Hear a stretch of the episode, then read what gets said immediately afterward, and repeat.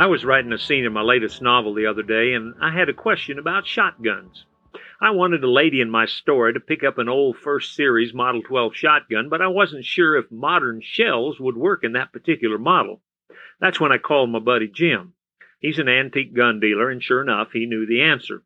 Old Jim has plenty of savvy about things like that. You know, I like that word, savvy. Picked up from the Spanish, it's always been a cowboy word for knowledge or understanding. Oh, nowadays, folks all over the country use the word, but it's never as colorful as it is out on the frontier.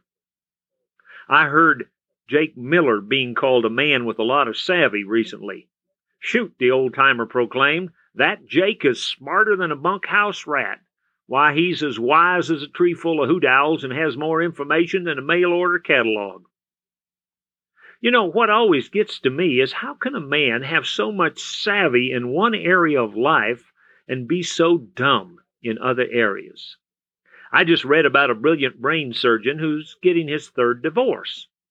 And then there's a math professor in a neighboring state who's being tried for molesting a nine-year-old girl.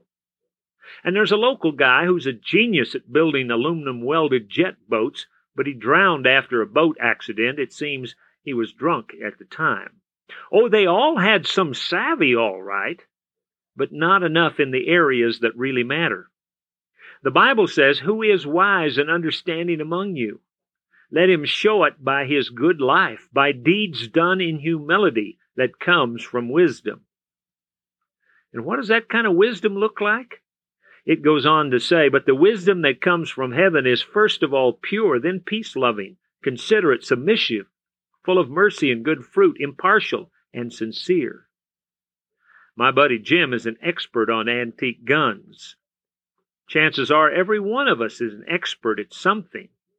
But if we flunk on spiritual wisdom, our knowledge is of little more than trivial value. For all purposes, we know savvy nada.